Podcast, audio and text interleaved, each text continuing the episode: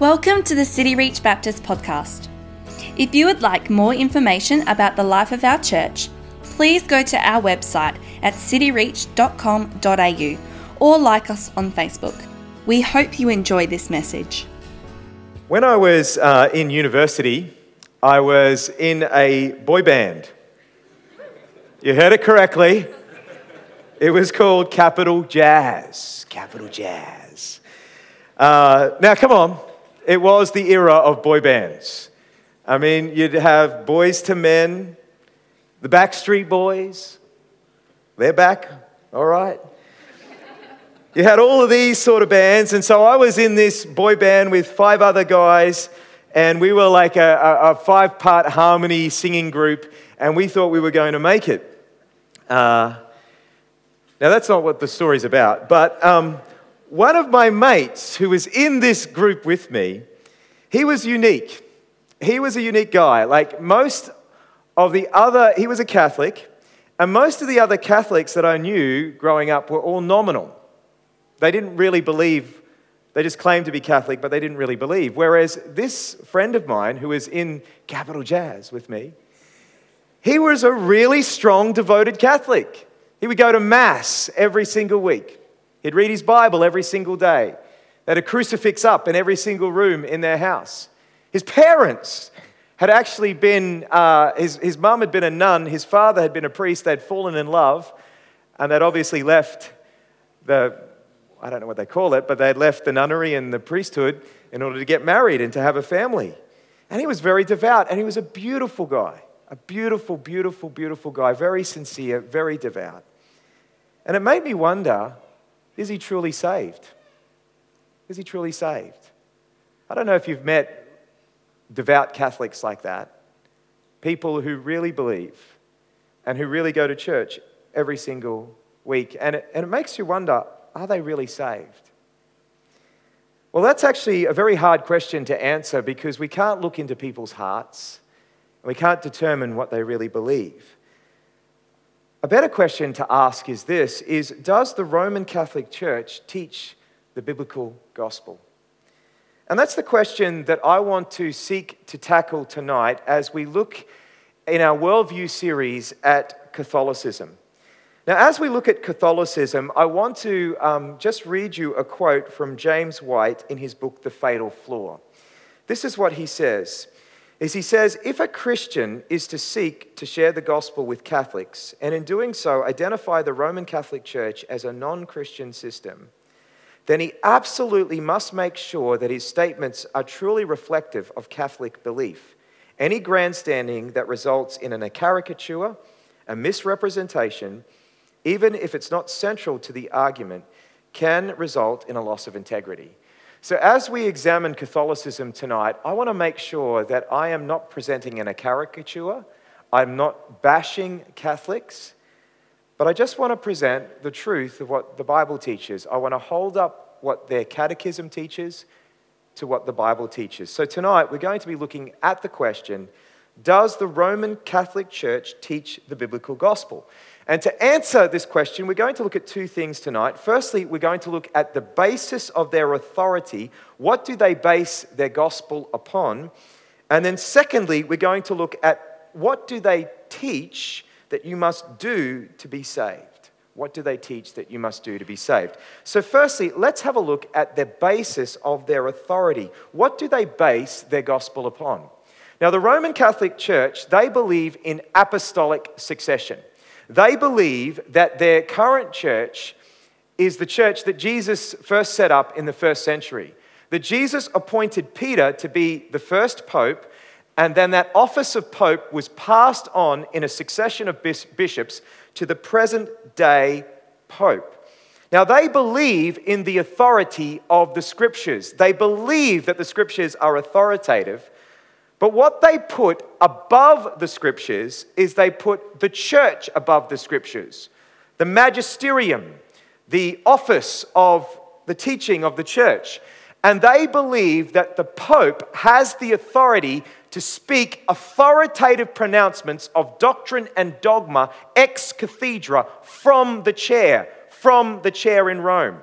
And so, what they have is they not only have sacred scripture that is part of their teaching, but they have all this sacred tradition, all of these pronouncements that the various popes have made over the years become part of their authority. But underneath, over the top of sacred scripture and over the top of sacred tradition is the church, and in particular, the pope, who has the authority to speak infallibly from the, his post in Rome. Now, what this has obviously led to, it's led to a number of things, but one of those things is the worship of Mary. Here is a picture of people bowing down and worshipping this statue of Mary as the Queen of Heaven. Now, where did the veneration of Mary come from? Well, in 325 AD at the Council of Nicaea, it was proclaimed by the church that Jesus was born of the Virgin Mary, which is biblical, right? But then in 553 AD, at the Second Ecumenical Council of Constantinople, um, they proclaimed the perpetual virginity of Mary, that Mary was always a virgin. Now, this is in spite of the fact that when you read the Gospels, Jesus had other brothers and sisters, but yet that's what they proclaimed. Then in 1854, um, the Pope proclaimed the Immaculate Conception of Mary, that Mary was born without original sin. And then in 1950, Pope Pius III, he made this proclamation that Mary was assumed into heaven, that she at the end of her life just was translated up into heaven as the Queen of heaven. So you can see that this veneration of Mary came from this tradition, this sacred tradition. So for Roman Catholics, they have sacred scripture, they have sacred tradition, but the church, and particular the Pope, stands above both sacred scripture and both sacred tradition. Now, what is there in the Bible that would suggest that Jesus installed Peter as the first pope? Well, they turn to Matthew chapter 16.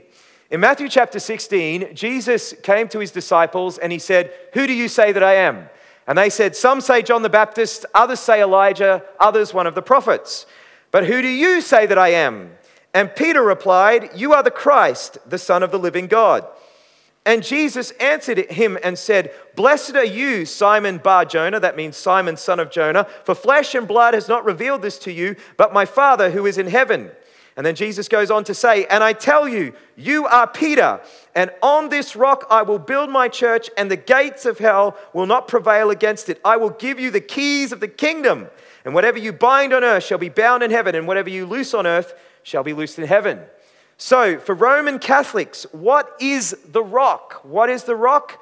Well, for Roman Catholics, the rock is Peter. When Jesus said, You are Peter, and on this rock I will build my church, they say that the rock there on which Jesus is building his church is Peter, in particular, as the first pope. And what are the keys to the kingdom? Well, Roman Catholics believe that the keys to the kingdom is this infallibility that God gave to Peter as the first pope, so that whatever he bound on earth would be bound in heaven, and whatever he loosed on earth would be loosed in heaven.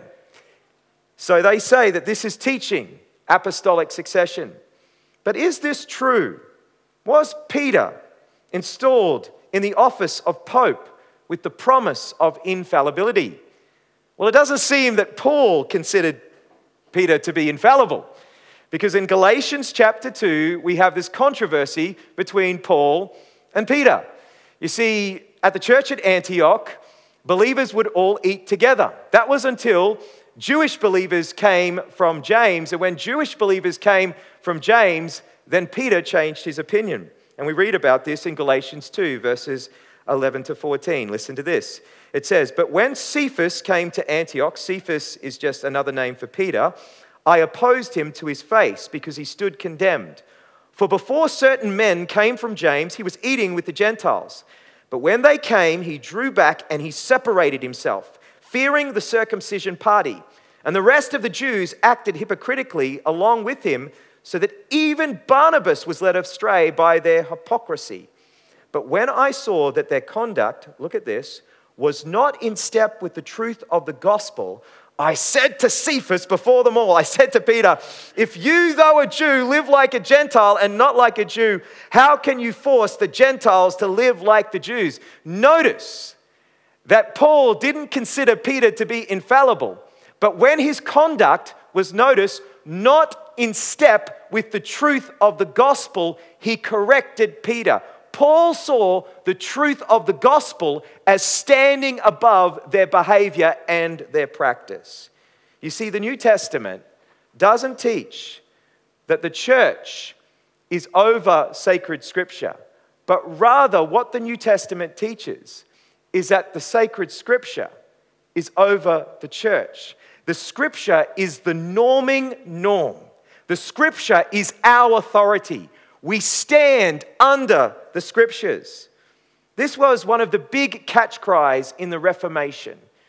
In the Reformation, it occurred because of this amazing piece of technology. Um, there was this invention called the printing press. And the printing press, this amazing piece of technology, meant that for the very first time, people could have books mass produced. And the very first piece of literature that was actually produced by the printing press was the Gutenberg Bible. And so the Bible started to go out into the hands of ordinary people. And another great thing that happened was the very first Greek New Testament was produced. And as people looked at what the Bible taught and the Greek New Testament, and they compared it to what the church was teaching, they realized that the church wasn't teaching what the Bible was teaching. And so the early reformers came up with this phrase, sola scriptura. Sola scriptura. The scriptures alone are our authority. The scriptures stand above the church. And that's still true today. At this church, the scriptures are our authority. The scriptures stand above me. We believe in pastors, we believe that they should teach the church, but they stand above us. And you should be going home. You should be checking what I teach. You should be in your Bible for yourself because this book is more authoritative than anything that anyone in this church ever shares. The scriptures alone are our authority. We don't live by every word that comes from the podcast. We live from every word that comes from the Word of God. We believe in the authority of the Bible. What then is the rock that is mentioned in Matthew 16? Well, exegetically, if you look at it, the rock is actually Peter's confession that Jesus is the Christ, the Son of God. When um, Jesus said, I will call you Peter, he was using a word in Greek, Petra, which means little rock. And then he said, and on this, or little pebble, and on this Petros, this boulder, I will build my church. And what's the boulder on which Christ is building his church? It's the confession that Jesus is the Christ, the Son of God. It is the gospel. That's what the church is built upon the confession, the authentic, true confession of who Jesus actually is. Well, what are, what are the keys to the kingdom? The keys to the kingdom is just the preaching of the gospel, the preaching of the gospel. It's interesting that Peter was there on the day of Pentecost. And he preached the Pentecostal sermon when the Jews came to faith. He was also there, sent by the church uh, with John down to Samaria when the Spirit was given and the Samaritans had their Pentecost. And he was also sent by the Lord to Cornelius, the very first Gentile convert. So, does the Roman Catholic Church teach the biblical gospel? Well, the basis for their authority is a man. It's not the scriptures. And I would say that they have got way off track. I mean, just look at this picture again this worship of Mary. The God of the Bible said, You shall have no other gods before me. The God of the Bible said, You shall make no images and bow down and worship them. I wonder how the God of the Bible feels when he sees people worshiping and venerating someone other than himself. Well, secondly, let's look at the way of salvation. We've looked at the basis of their authority. Let's look at the way of salvation. What do they teach that you must do in order to be saved? If you were to ask a priest, What must I do to be saved? what would they say? Well, they would say, First, you need to be baptized. You need to be baptized by a priest And when you're baptized, you have this infusion of righteousness. All people are born with concupiscence, this proclivity to sin, but then you have in your baptism, there is this infusion of righteousness, making you able then to do acts of righteousness. And then throughout your life, you will merit, you will earn merit before God by your good works and by participating in the sacraments. Now, for Catholics, there are seven sacraments baptism, confirmation, the Eucharist, um, penance or confession, the anointing of the sick, holy orders, and matrimony. And what they believe is that as you participate in the sacraments, you receive grace in order to do good works, in order to gain merit with God. And particular, the two important sacraments, ongoing important sacraments, are the Eucharist and penance or confession. Now, the Eucharist is the Catholic Mass. Every single week, a good Catholic is supposed to go to Mass, and at the climax of the Mass, the ceremony is communion. But they don't believe that communion is like what we believe. We believe that communion is just a remembrance of what Jesus has done when we break the bread and when we drink the wine. We are just remembering his body broken and his blood shed for us. For Catholics, no, in that moment when the priest blesses the bread and when he blesses the cup, the bread and the wine are transubstantiated. They are turned into the very real substance of Jesus' body and Jesus' blood, so that when a Catholic drinks the cup and when he eats the bread, he's eating Jesus, he's eating his blood, he's eating his body, and he's being nourished by his body and by his blood. They also believe that you must go to a priest for ongoing confession of your sin. And the priest has the power to forgive you of your sin. But once you've confessed your sin, the priest will also give you penance. And penance are a way that you can then satisfy your guilty conscience.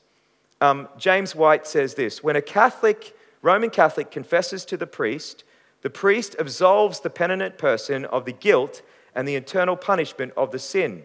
However, he does not necessarily remove the temporal punishment of the sin, rather, he assigns works of penance or contrition by which the person then provides satisfaction for his sins, thereby removing the penalty. So, how do you know that your sin is really removed? It's because you've done these works of penance to make up for your sin.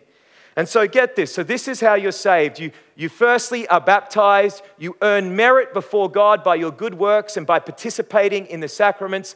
And then, finally, when you appear before God in final judgment, God will look down and He'll look at your merits. And if you've earned enough merit, He will declare you to be righteous because you really are in His eyes, and He will allow you to go into His presence. But what happens if this occurs? If you do a whole heap of thing and you're earning a whole heap of merit, but you fall short at the end of your life. What happens then? Well, what happens then, according to Roman Catholicism, is that you go into purgatory, a place where you are purged. Uh, this is what the Catholic Catechism says. All those who, um, all, all who die in God's grace and friendship and still imperfectly purified are indeed assured of their eternal salvation but after death, they undergo purification so as to achieve the holiness necessary to enter the joy of heaven. So often, if you go into a Roman Catholic church, you'll see some candles, uh, uh, candelabra, and people praying in front of the candles. This is people praying uh, for the souls of their family and loved ones to be released from purgatory. So, what do you think is the outcome of the Catholic theology of salvation? I think one of the things that's very, very obvious is Catholics have a lack of assurance. There's this thing called Catholic guilt, where Catholics aren't really confident that they've done enough to earn their salvation. You know, it was interesting, a number of years ago, we were in Russia, and uh, we were on a mission trip in Russia, and Lillian Migelos, of all people, we came up with this um, uh, Russian Orthodox priest, came to us, and uh, and Lillian said to the Russian Orthodox priest, she said, Do you know, do you know where you're going after you die? And the Russian Orthodox priest said, How can anyone know where they're going after they die? I mean, you could, you know, confess your sin and then go out and get run over by a car, and then, you know, if you enter into God's presence, you'd end up going to hell. Well, Lillian turned to this Russian priest and she said, I know with certainty where I'm going after I die. See, one of the amazing promises of the gospel is that you can have assurance now of where you're going. The Apostle John put it this way He said, I'm writing these things so that you may know that you have eternal life. He who has the Son has life. He who does not have the Son does not have life. But obviously, the more important question to ask is Is this what the Bible teaches? Is this way of salvation what the Bible teaches? That you start with baptism, you earn merit, and eventually, when you appear before God, He will weigh up your merit and if you've done enough, justify you and allow you to come into his presence. Well, this was the other big discovery in the Reformation. The first big discovery was the power and authority of the scriptures, but the other big discovery was justification by faith. This is a picture of Martin Luther right here. Well, it's not really, it's actually Ralph Fiennes playing Martin Luther in a movie about Martin Luther. But Martin Luther was a key figure in the Reformation, and Martin Luther, as a young person, he was riding home one night and he almost got struck by lightning.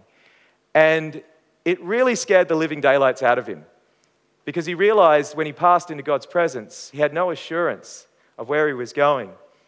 And because of this, it kept him up at night. And so he joined an Augustinian monastery and went and did a lot of religious things. He was very, very diligent, but he couldn't satisfy his conscience.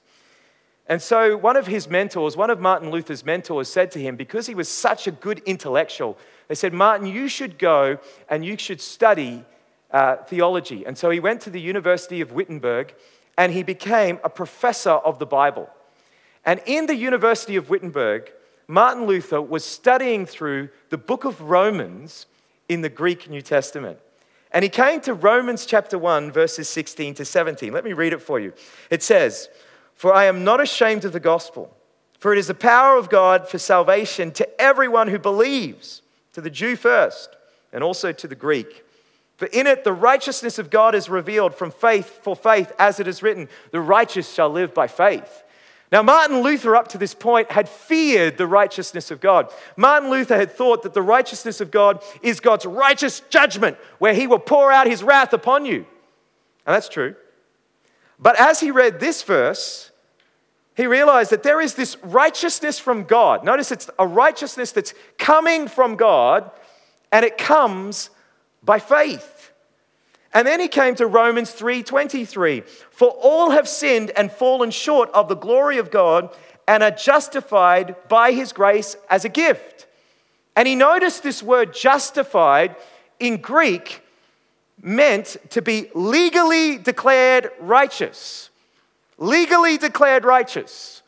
And he noticed that was in the past tense. This is something that had happened. He had Paul was talking about this thing that had happened where he had been legally declared righteous by his grace. And he noticed that the word grace as well was not like the medieval church had taught that grace is this sort of force or power, but rather grace is this attitude that God has towards sinners, where He looks down and He has favor on sinners.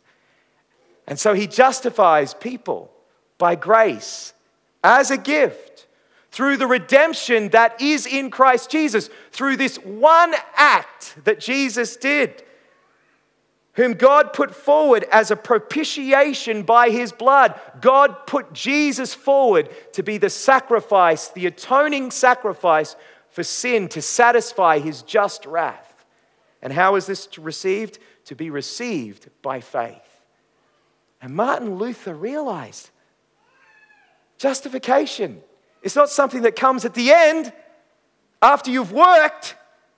Justification is something that comes at the beginning apart from works.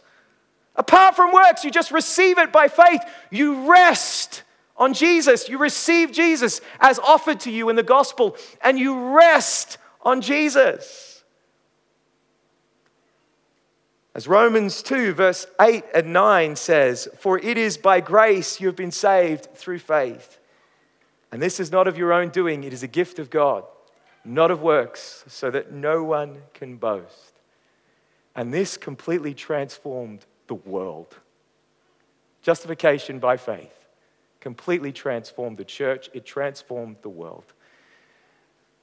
So, not only did the early reformers teach sola scriptura, the scriptures alone are our authority, but they also taught sola gratia.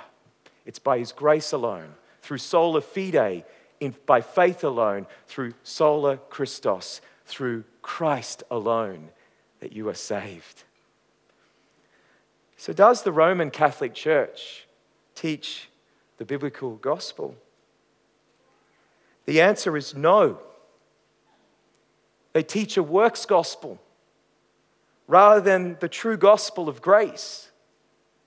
I know this is so unpopular nowadays to say this because we all want to be so inclusive and call Roman Catholics our brothers. But the early reformers, they actually saw the Roman Catholic Church, they didn't get everything right, but they saw the Roman Catholic Church as being the Antichrist because they were teaching a false gospel. And just think how many millions of people in the world have been deceived by this false gospel rather than the true gospel of grace.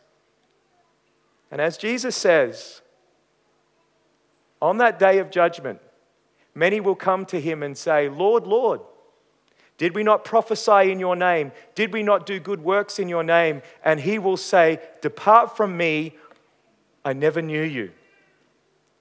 Because the only way that you come into saving relationship with God is by faith. You admit that you have nothing. You admit that you're poor in spirit. You admit you can't get it together. And you rest and receive the salvation offered to you through Jesus.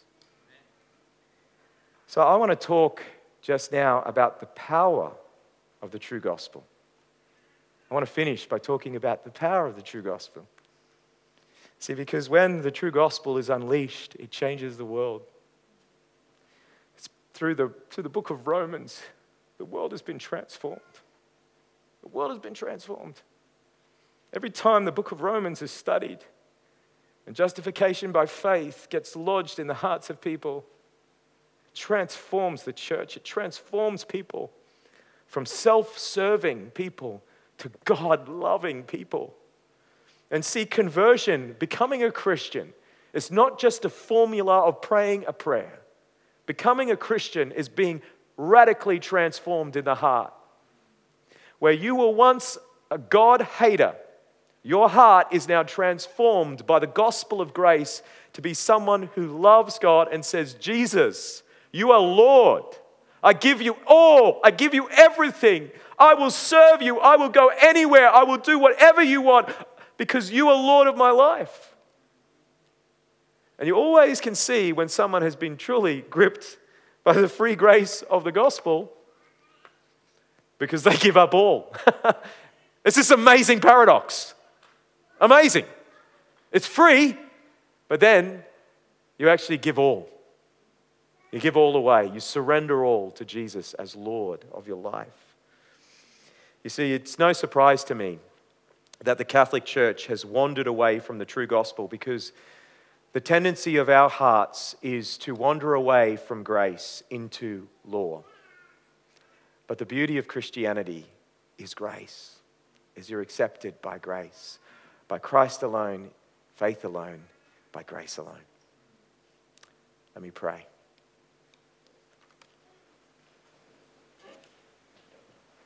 Father, I just pray for anyone here tonight who has yet to receive Christ into their life.